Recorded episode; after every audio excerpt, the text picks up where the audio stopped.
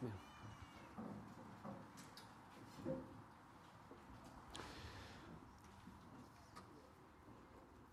I love those words. Behold our God. He is seated on his throne.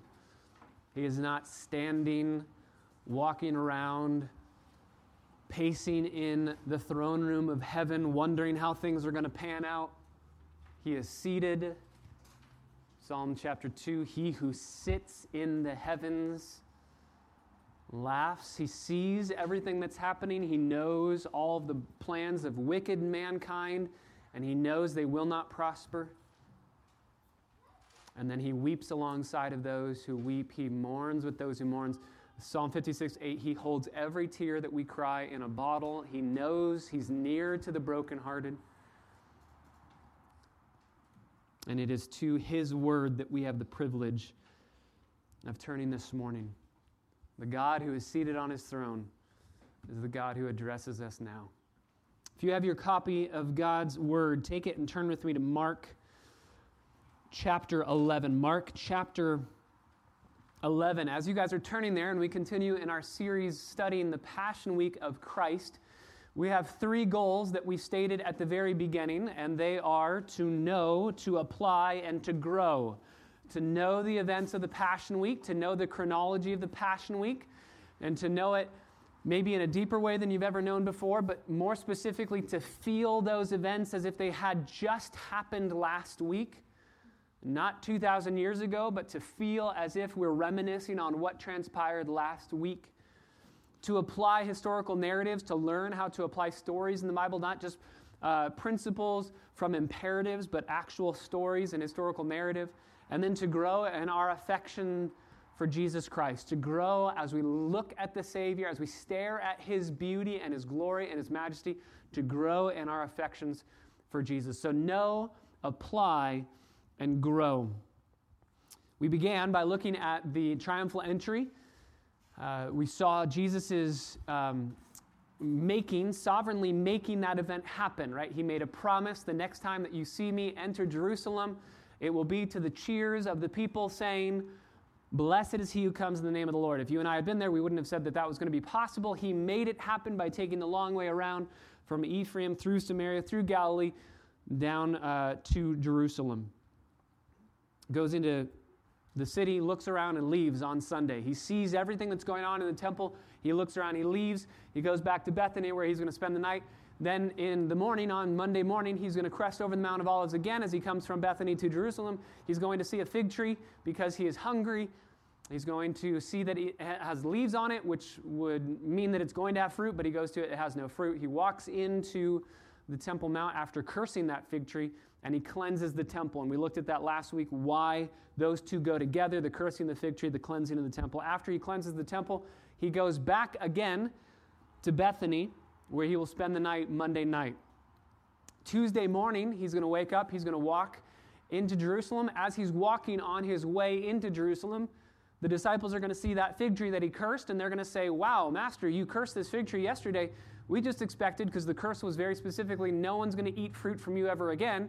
And so we just thought, that's it. The tree's just going to sit there and nobody's going to eat fruit. But you actually withered it from the ground up. It's gone. It's dead. It's completely shriveled up. And Jesus is going to explain why that happened. We already covered that last week. Then he's going to go into Jerusalem and he's going to take over the temple yet again. And he's going to teach. People are going to bring questions to him and he's going to answer them one after another, after another, after another. You remember the Pharisees and the Sadducees, the religious leaders on Monday, as they see what Jesus is doing by cleansing the temple, they know they need to get rid of this man. It says that they conspire together how they can destroy him, but they're afraid of the crowds. The crowds love him. Millions of people are on his side. And so if we kill him, the crowds are going to kill us. So they develop two plans. Plan A, let's get the crowds to turn on Jesus. And then we can say, let's do whatever we want, and the crowds will mob him and kill him, kind of like what we see in the book of Acts with Stephen being stoned by the mob. That's plan A. Let's get the crowds on our side. And Tuesday is all about that plan trying to be enacted. Plan B, if plan A fails, is let's take him by night and kill him ourselves. And we're going to see that plan A isn't going to work. But plan A involves Uh, you, you have to go into a Jewish mindset to understand what they're trying to do.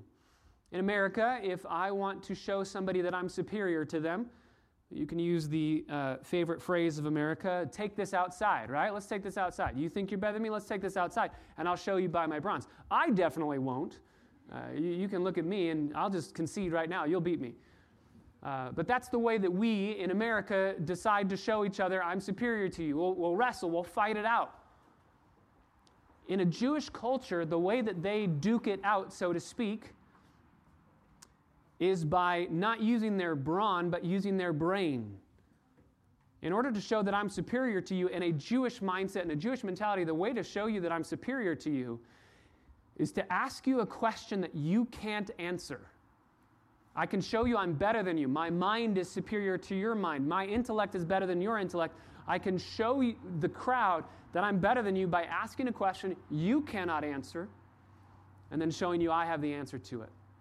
You see this even in the movie Fiddler on the Roof, right? You see questions being asked of each other to figure out uh, what's the answer to this, and you're trying to almost stump each other. Sometimes they're genuine questions, but usually it's to try and stump each other. Does the Torah say this? Does the uh, Talmud say that? That's exactly what the religious leaders are going to do on Tuesday. To get the crowds on their side, they're going to go to Jesus with questions to try and trap him so that the crowds will say, oh, the religious leaders actually are far superior to this man who claims to be Messiah. And if the religious leaders are better than him, then he can't be Messiah. And he's a fraud, and he's a blasphemer, and we should kill him. So let's read in Mark 11, verses 27 through 33. Just the first question together, and then we will ask God's blessing on our time, and we'll dive into the rest of our text this morning. Mark chapter 11, verse 27. They, that's Jesus and his disciples, came again to Jerusalem, and as he was walking in the temple, the chief priests and the scribes and the elders came to him, and they began saying to him, By what authority are you doing these things? Who gave you this authority to do these things? Jesus said to them, I will ask you one question, you answer me, and then I will tell you by what authority I do these things. Was the baptism of John from heaven or from men? Answer me.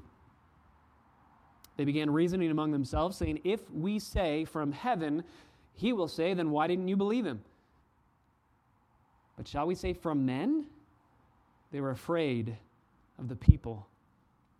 For everyone considered John to have been a real prophet. So answering Jesus, they said, We do not know. And Jesus said to them, Nor will I tell you by what authority I do these things. Father, we come before you now and we have sung about you being on the throne. We've sung about your authority. And here we see your authority on display in very real ways on Tuesday morning of this Passion Week. God, this most important week in all of human history, we long to not only know the events, but to let those events be a mirror to our own lives today. We might not be like the religious leaders in attempting to try and trap you in a statement, but oh, we're so like them in the way that we argue with your authority.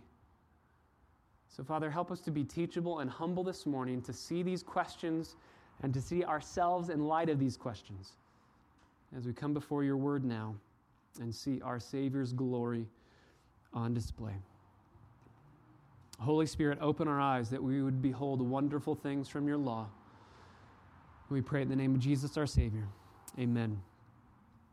Four different questions that are asked of Jesus. Four different questions. We're just going to go through each one and see the implications of each question, how Jesus answers each question. So, question number one in Mark 11, verses 27 through 33, that we just read, is a question of authority. This is a question of authority. It was asked mainly by the Sadducees, which makes sense because remember, the Sadducees are the ones who control the temple. Pharisees control the synagogues, Sadducees control the temple. Sadducees are the ones that Jesus just went into their territory on their turf and destroyed their biggest means of commerce in the entire year. And so they ask him, verse 27. Uh, verse 28 By what authority are you doing these things? If you're an underliner in your Bible, if you circle things in your Bible, you could circle these things and you could draw a line and you could put cleansing the temple. By what authority are you doing these things? Who gave you the authority to cleanse the temple? This is our territory. You don't own it, we do. So, how dare you come to our turf and kick us around and tell us what to do? Who gave you the authority? That's what they're asking. And Jesus says, I'm going to ask you a question. You answer me, then I'll answer you. And he asks, Was the baptism of John, so this isn't not, it's not just the actual physical baptizing, but John the Baptist as a whole, his ministry of identifying with the message of the gospel, that's what baptism is, right? Baptism isn't mystical or magical. You don't get dunked in the water and then have your sins washed away. Baptism is a representation of identifying with the message of the gospel, proclaiming, I'm a part of this covenant community. And what was the community that John was proclaiming? The Lamb of God is going to take away the sins of the world. The Messiah is here. Follow him. That's what Jesus is saying when he says, Was the baptism of John? Was John's ministry and message, was it from God or was it from man? Was he made popular? And John the Baptist was hugely popular. Was he made popular because God sent him as a prophet? Or was he made popular not because he was a true prophet, but just because people thought he was a prophet? They followed him as a prophet, but he wasn't really. He was made popular just because of the crowd. Which was it? And as we read, you know their answer. They're stuck. Because if they say he was a prophet sent by God, then Jesus is going to say, well, what did he teach? If he's a prophet sent by God, what was his message? His main message was, Here is the Lamb of God who takes away the sin of the world. Follow him. I must decrease, he must increase. So if they say, Well, God sent him as a prophet, then all Jesus has to say is, Well, then what was his message? Why didn't you listen to his message? His message is, I'm Messiah. But if they say he wasn't really a prophet, he was just made famous by the mob, by the crowds, if they say that, then they undo the exact purpose of this question in the first place. They're trying to get the crowds on their side to go, Yeah, who gave you the authority to do this? And if they tell Jesus that John really wasn't sent by God, the crowds just made him famous, but they kind of got duped. They're really, they're really naive, really ignorant. They believed this message of John, but it's not even a true message. The crowd is going to rise up and say, Excuse me, how dare you? We know that man was sent by God. So, either way, if they answer, they lose. And that's why they say, verse 33, we don't know. Now, that's not a fair answer. The answer is we know, we just don't want to say. They know that John was sent by God.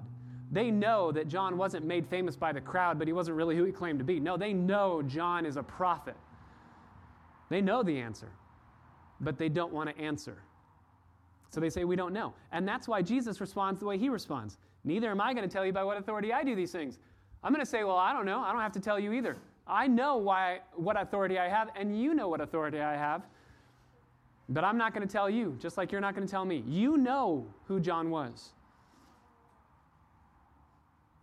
So they walk away, tails between their legs, absolutely floored by this man that now not only has destroyed their main commerce for the whole year by taking over the temple and cleansing it, but now he has just shown them up in their own house, right? I used to play football out on this field. Uh, I didn't go to this school, but uh, we were bitter rivals of this school. And we always would come into this school, and if you play sports, you remember the, the typical saying if you're playing at your home field, you would say, We must protect this house. Nobody comes in here and pushes us around. And then if you go to somebody else's field, your main goal is to show them to look foolish in front of their own family, in front of their own house, right? You're, I want to go to their turf in their home stadium and just destroy them. That's exactly what Jesus does here. Sadducees are on their own home turf, and the crowds are around listening and they ask a decent question Excuse me, by what authority can you do these things? And Jesus shows them up.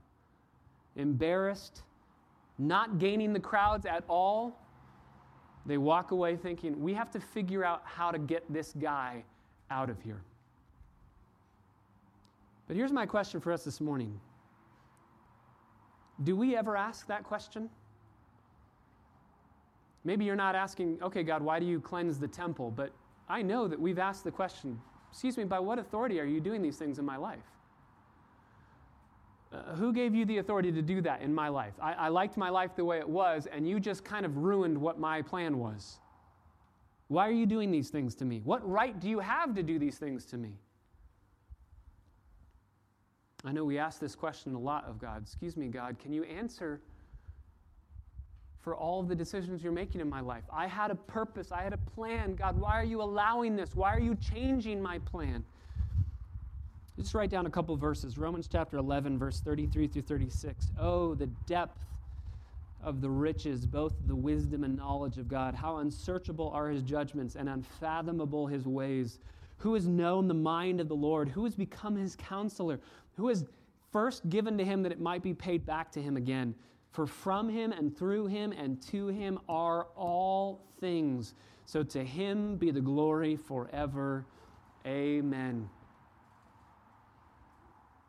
Or Job 42, verses 1 through 6. Job answers the Lord after asking question after question. He says, Okay, I know you can do all things, and that no purpose of yours can be thwarted. Who is this that hides counsel without knowledge? Therefore, I have declared that which I did not understand, things too wonderful for me, which I did not know. So hear now, and I will speak. I will ask you, you instruct me. I have heard of you by the hearing of the ear, but now my eyes see you. Therefore, I retract and I repent in dust and ashes. Can I ask your heart this morning do you resist or rest in God's authority over your life? Do you resist His authority or do you rest in His authority? You can argue with God's authority, you can try and diminish His authority in your life with accusations that you know better or you would act differently, you would choose a better option. But you'll never be able to trap Jesus in any wrongdoing. All of his workings in our lives will ultimately be seen to be the best, the wisest, and the ones that we would choose ourselves if we had all of the information and knowledge that he has? That's the first question that's asked of Jesus. It's a question of authority. The second question in Mark chapter 12, verse 13 through 17, is a question of taxes. A question of taxes. Mark chapter 12, verses 13 through 17. They then sent some of the Pharisees and Herodians to him. So they've conspired together. We're still on Tuesday, but they've conspired together. Let's, let's think up a really good question to trap him to make him look like a fool and to get the crowds on our side. That's the whole goal. And you need that as the goal of the backdrop of this question. They want to trap him in a statement. And so they come to him, verse 14, and they said to him, Teacher, we know that you're truthful. You defer to no one. You're not partial to any, but you teach the way of God in truth. So they're trying to butter him up there, right? They're trying, uh, just, just think, put your, put your feet in their sandals, okay? We're on the Temple Mount.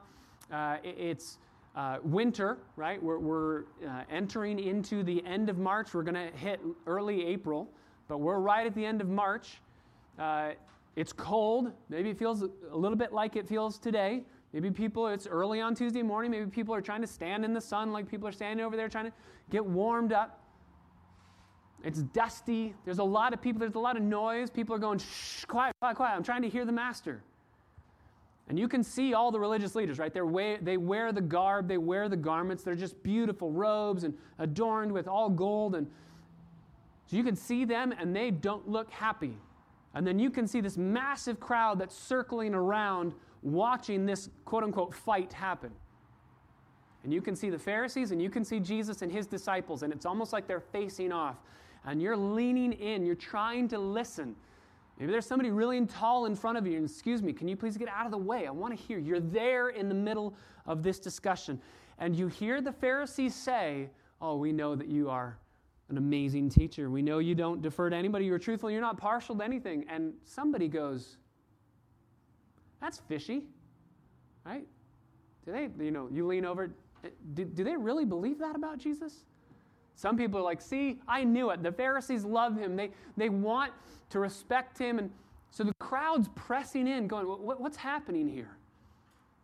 The Pharisees are drawing people in. And they ask this question. It's a, it's a staggeringly good question. For all of the grief that we get the Pharisees, that is righteously deserved, because Jesus himself curses them, this, this is an A plus as far as a good question if you want to trap somebody claiming to be Messiah.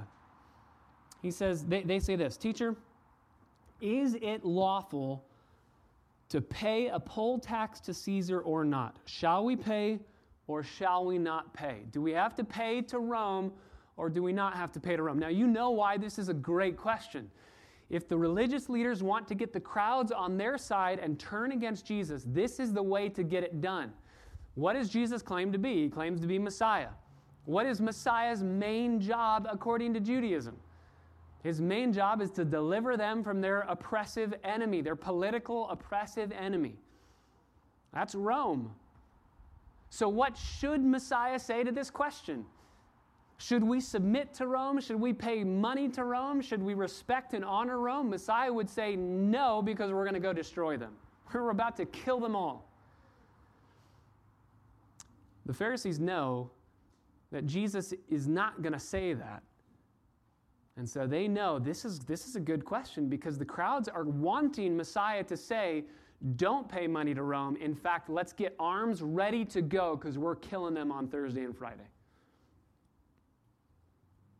But instead, verse 15, knowing their hypocrisy, he said to them, Why are you testing me? To which people in the crowd would have gone, See, I knew it, right? They're just trying to butter him up. I knew that they weren't being honest. Bring me a denarius to look at. They brought one, and he said to them, Whose likeness and inscription is this? They said to him, Caesar's. And Jesus said to them, Render to Caesar the things that are Caesar's, and render to God the things that are God's. Whose likeness and inscription, those are two words that you could also translate uh, image and likeness. Whose image and likeness? Same words used in Genesis that we are made in the image and the likeness of God. So Jesus says, You and I are made in the image and likeness of God. We have God's stamp on us. His image is on us, in us. And therefore we belong to Him. He owns us. And so too, there's a coin. This denarius has the image and likeness of Caesar on it, and it belongs to Him. So Jesus in the most simple way, answers their question and stuns the crowd. Because the crowd's waiting for him to say death to Rome, and instead he says, pay taxes to Rome. And nobody rises up in that crowd and says, How dare you? You're not the Messiah. In fact, my Bible says they were all amazed at him. So, this very good question designed to trap Jesus actually gets the crowds to love him even more. They're amazed at his wisdom, his brilliance, his simplicity, the beauty of his answer. While they would say, We don't want Rome over us in power, they would not argue with this answer. They'd say, Yes, you're right, we should. We are God's and we render to God ourselves. We give ourselves to God. He, his image and likeness is on us. But we are also in this country with rulers over us that we need to honor and submit to. And so they're all amazed at his answer. The things, there are things that belong to the government as well for us today. I think that this absolutely, in God's perfect timing, fits for us today. Our government, no matter who is president, no matter what administration is there, our government deserves our respect, our joyful submission, our prayers, and our love. These are biblical commands. Romans chapter 13, verses 1 through 7. In fact, you know what? Let's turn to these. I want, I want your eyes to see these, these verses. Romans chapter 13. Maybe one day soon we, we will study these verses to just talk about what it looks like to submit to the government. But Romans 13, verse 1 every person is to be in subjection to the governing authorities. We're talking Nero as Caesar. And Paul says, be in subjection to him. There's no authority except from God. Those which exist are established by God. Therefore, whoever resists authority has opposed the ordinance of God, and they who have opposed will receive condemnation upon themselves. Rulers are not a cause of fear for good behavior, but for evil. Do you want to have no fear of authority? Do what is good, and you will have praise from the same. For it's a minister of God to you for your good. But if you do what, evil, what is evil, be afraid, for it does not bear the sword for nothing. It's a minister of God, an avenger of those who, who bring wrath on those who practice evil. Therefore, it's necessary to be in subjection, not only because of wrath, but also for conscience sake. For because of this, you also pay taxes. For rulers are servants of God, devoting themselves to this very thing. So render to all what is due to them. I think Paul's getting this exactly from Tuesday of the Passion Week. Render to all what is due to them. Tax to whom tax is due, custom to whom custom is due, fear to whom fear is due, honor to whom honor is due. Turn to 1 Peter chapter 2.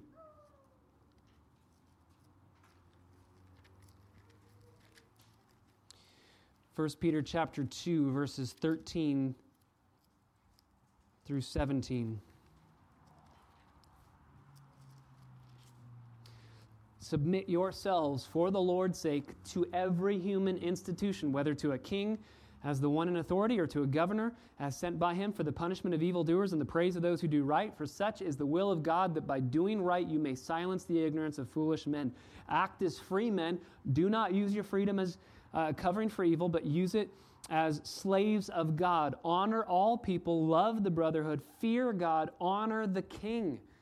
Honor the king. You remember, First Peter, the context is suffering because of the king. The king is telling Christians should be persecuted. And Peter says, honor the king. Uh, 1 Timothy chapter 2, one other passage. 1 Timothy chapter 2. This is what we should be doing even today 1 timothy chapter 2 verse 1 first of all then i urge and that entreaties and prayers and petitions and thanksgiving be made on, on behalf of all men for kings and all who are in authority so that we may lead a tranquil and quiet life in all godliness and dignity. This is good and acceptable in the sight of god our savior. Pray for your leaders. Submit to your leaders. Love your leaders. Don't fight against them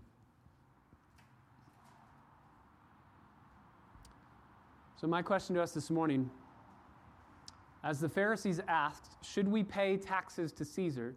They're trying to trap and test Jesus. I don't think that we ask that question that way, but can I ask our hearts this morning do you test or trust Jesus and His Word? Do you test His Word? Do you read these verses and say, yeah, but there's some qualifications that need to be made. There's, there's some addendums to these verses about honoring the government. Uh, what if it's a bad administration? There's addendums to this. What if, what if it's somebody we disagree with? Do you test his word or do you trust his word? Some may think, okay, who, who are you, Jesus, that you have the right to tell me who I have to obey? I know who we're having to follow. I know this administration. I know these people. And God, you don't understand. You can argue with God's authority. You can try and reason away his command for honoring and submitting to the governing authorities. You praying for them, respecting them, and loving them, but you will never, ever trap Jesus or catch him asking you to do anything that is wrong, ever.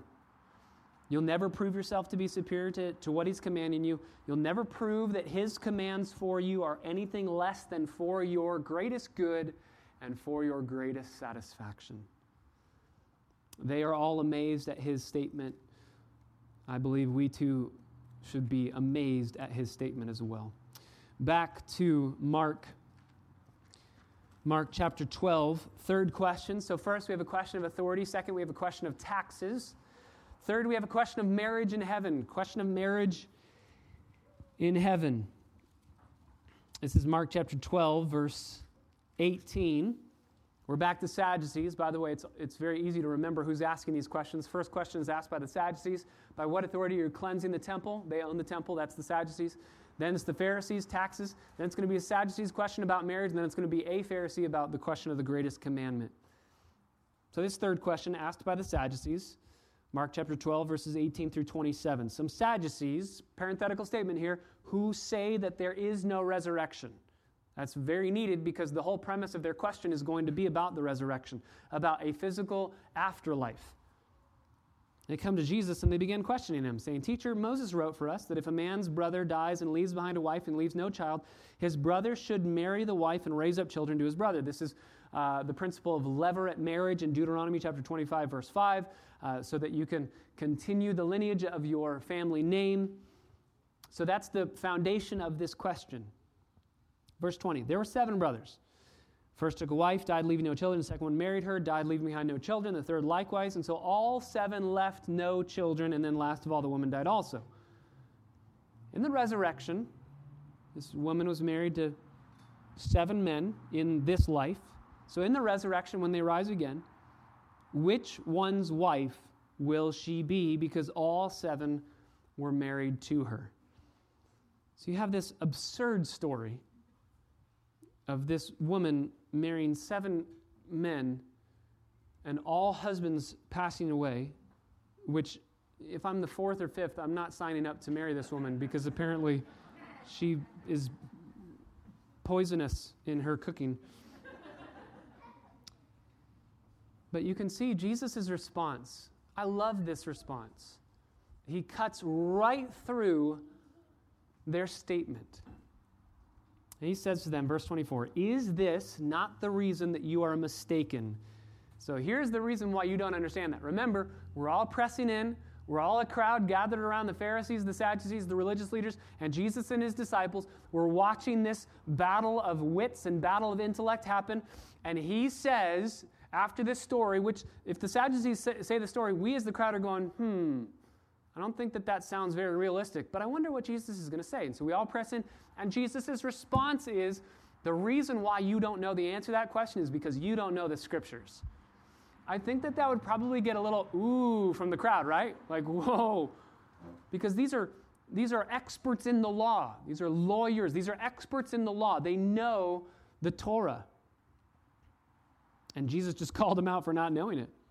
You don't know the scriptures, you don't know the power of God. Here's the answer. When they rise from the dead, not if, but when, you don't believe there's a resurrection, Sadducees, but I'm telling you there is. When they rise from the dead, they neither marry nor are given in marriage. They're like the angels in heaven. So uh, humans aren't married to humans in heaven. We are all collectively, the church, married to Christ. So we aren't married to each other in heaven, just like angels aren't married to each other in heaven. That's Jesus' answer. Basically, dumb question. Here's the easy answer, but let me move on to a better question. And I love this. Verse 24. But regarding the fact that the dead rise again. So they didn't even ask this question. He knows the Sadducees, he knows they don't believe in the resurrection from the dead. They didn't ask, Is there a resurrection from the dead? But Jesus says, I'm going to answer that question that you didn't even say. He knows their hearts, he knows what they think.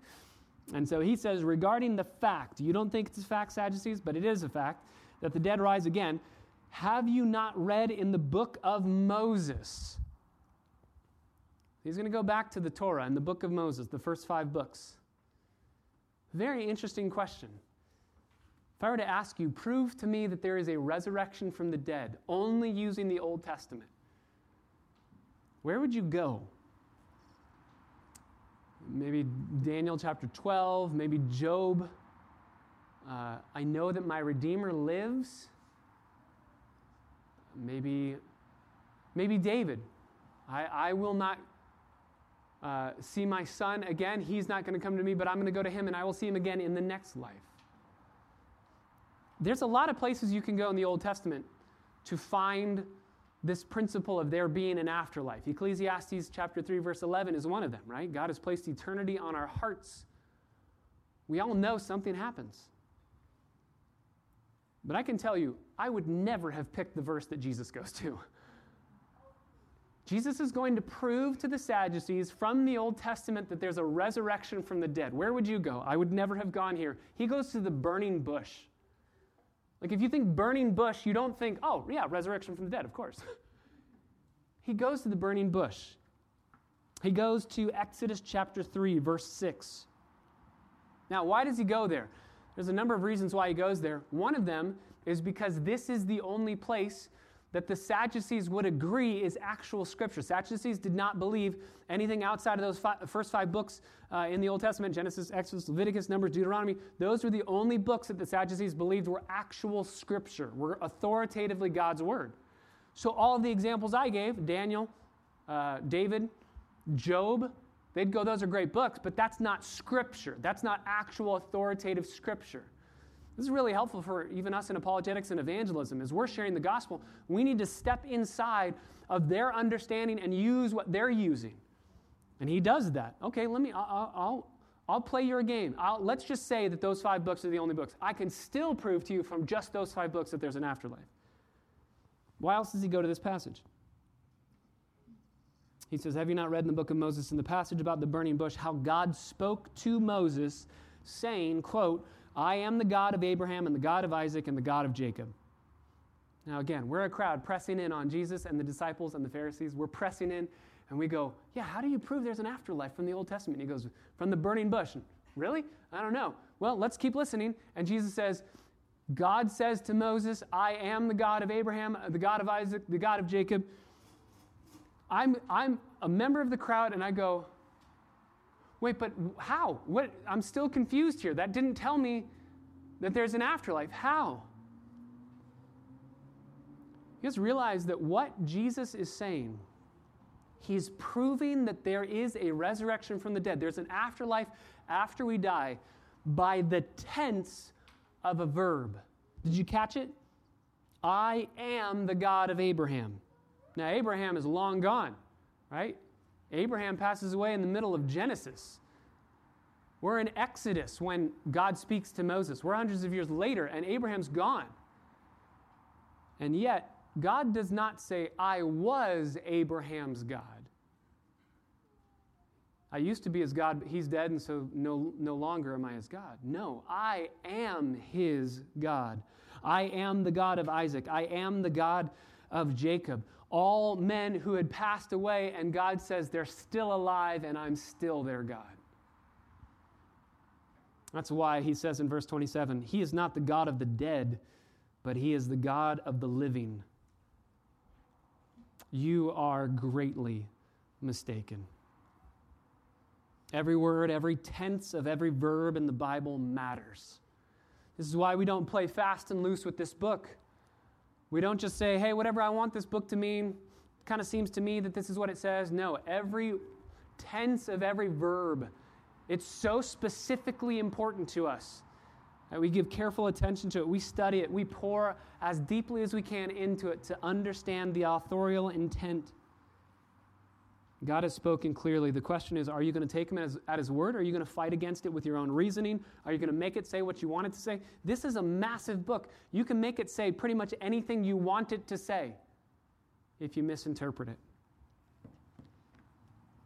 So, the question that I have for our hearts, based off of this third question of marriage in heaven, is do you attack or do you adore the Word of God?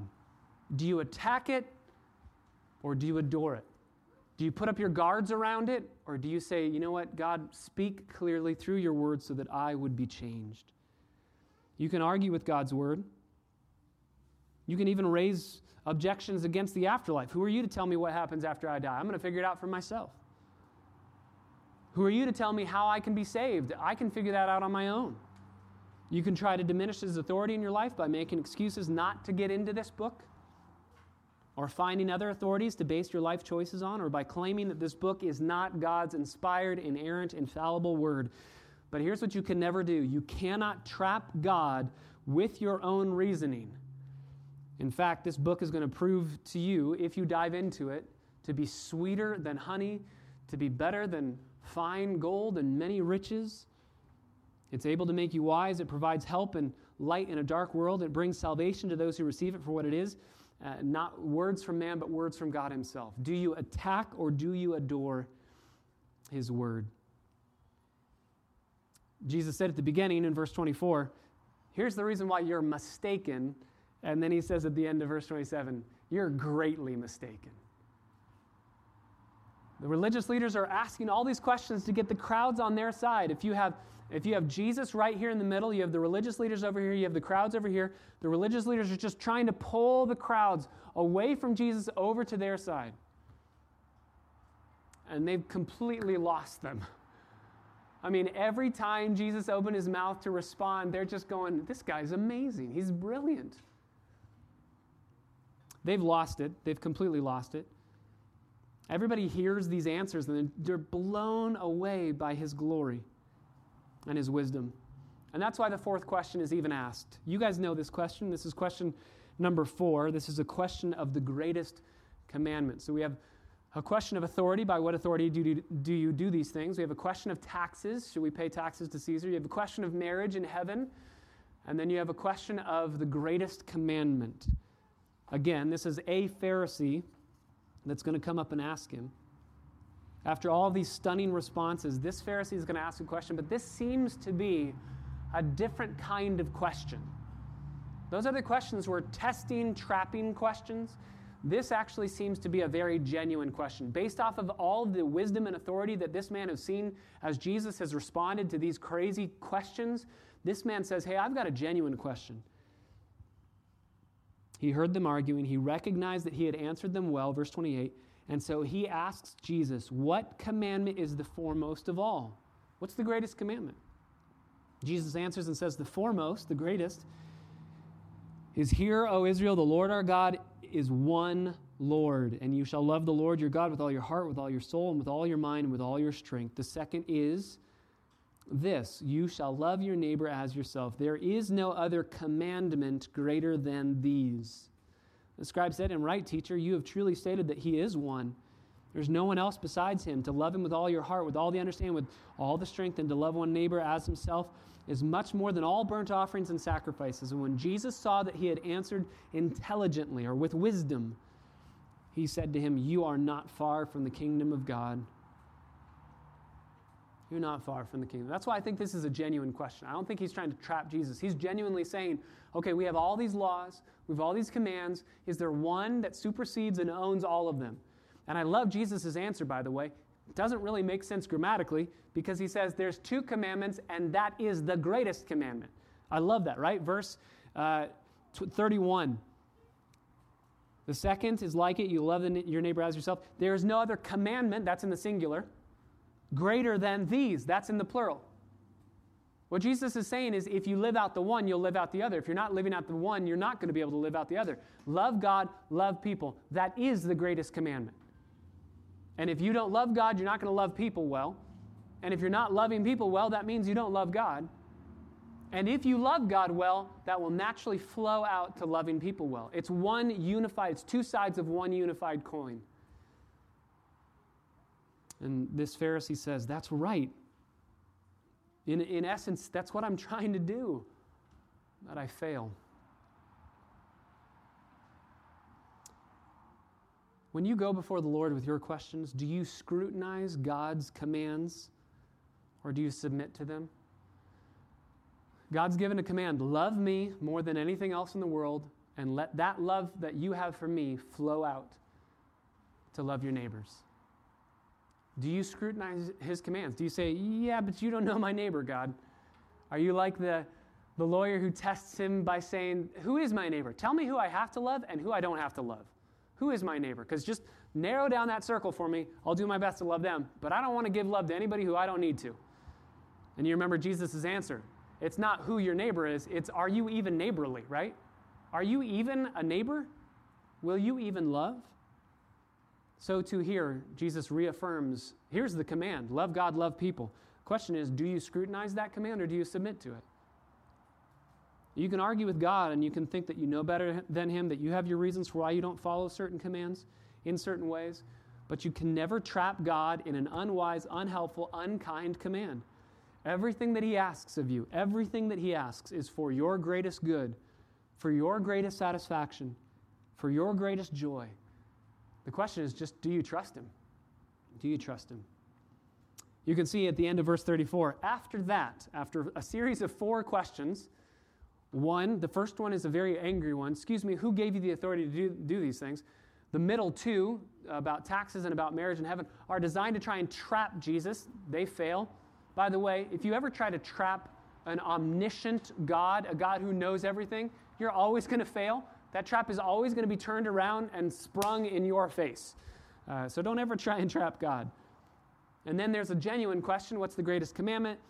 And after that question, no one, Mark chapter uh, 12, verse 34, would venture to ask him any more questions. the religious leaders, yeah, we, we dare not put our foot in our mouths again because we were trying to get the crowds on our side and we've lost them. It's kind of this tug of war. I don't know if you guys have ever played like a really serious, solid game of tug of war where there's this big mud pit in the middle of you. And so losing the tug of war actually brings about very serious consequences. That's what's happening here, right? The crowds are in the middle of this game of tug of war, and Jesus is on one side with just a pinky, right? And his intellect, and just kind of pulling on the rope. And the religious leaders, with everything that they've got, they're trying to pull these crowds back to their side, and it just is not working. They keep losing the crowds.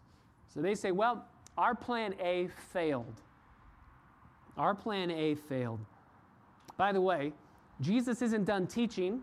Since nobody else asks him any more questions, he says, Well, it's still not nighttime yet. Let's use this time to teach. So he just starts teaching. He teaches on uh, his own um, messianic nature in Psalm 110. He teaches about being careful of the religious leaders. He teaches uh, the illustration of how they prey on widows and those that don't have money by looking at the widow who gave her last coin. And, and he's not saying, hey, go be like her, be generous like her. He's saying, look at how the religious system is set up such that this poor woman is still having to give her money to this corrupt religious system. Uh, this is awful. This is bad. Um, he teaches the Olivet Discourse, which is all of Mark 13, all about the end times. I wish we had more time we could go through it. We'll kind of go through it when we go through Revelation in January. But it concludes in Mark chapter 14. Tuesday concludes Mark chapter 14, verse 1 and 2. Just turn there and we'll be done for this morning.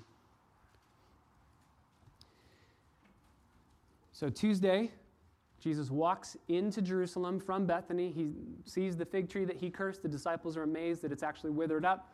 He goes into Jerusalem. He takes over the temple and he teaches. Tuesday, T, taking over temple teaching, right? Teaches on the fig tree, teaches on the Temple Mount.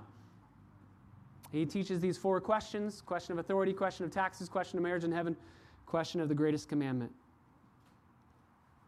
And then he leaves, he goes to the Mount of Olives as he's going back to Bethany, and he stops on the Mount of Olives, which is why it's called the Olivet Discourse in Mark 13. And he teaches about the end times, and then he goes back to Bethany. But Tuesday isn't done. The last event that happens biblically on Tuesday is Mark chapter 14, verses 1 and 2. The Passover and unleavened bread were two days away. Passover's Thursday, so we're still on Tuesday. And the chief priests and the scribes were seeking how to seize him by stealth and kill him. For they were saying, Not during the festival, otherwise there might be a riot of the people. Plan A let's get the crowds on our side to fight against Jesus. They'll mob him, they'll kill him because they think he used to be Messiah, but now no longer in their mind because our questions have solidified the fact that he's not Messiah. Plan A failed. Plan B, we got to take him when he's away from the crowds and kill him ourselves. When's the next time that's going to be? When's the next time that they know without a shadow of a doubt Jesus will be away from the crowds? It's going to be Passover because Passover, everybody goes to their homes, they hang out with their families. It's a family event, it's a family meal. That's when everybody's going to be away. That's going to be the night. So we know when we want to get him Thursday night, Passover.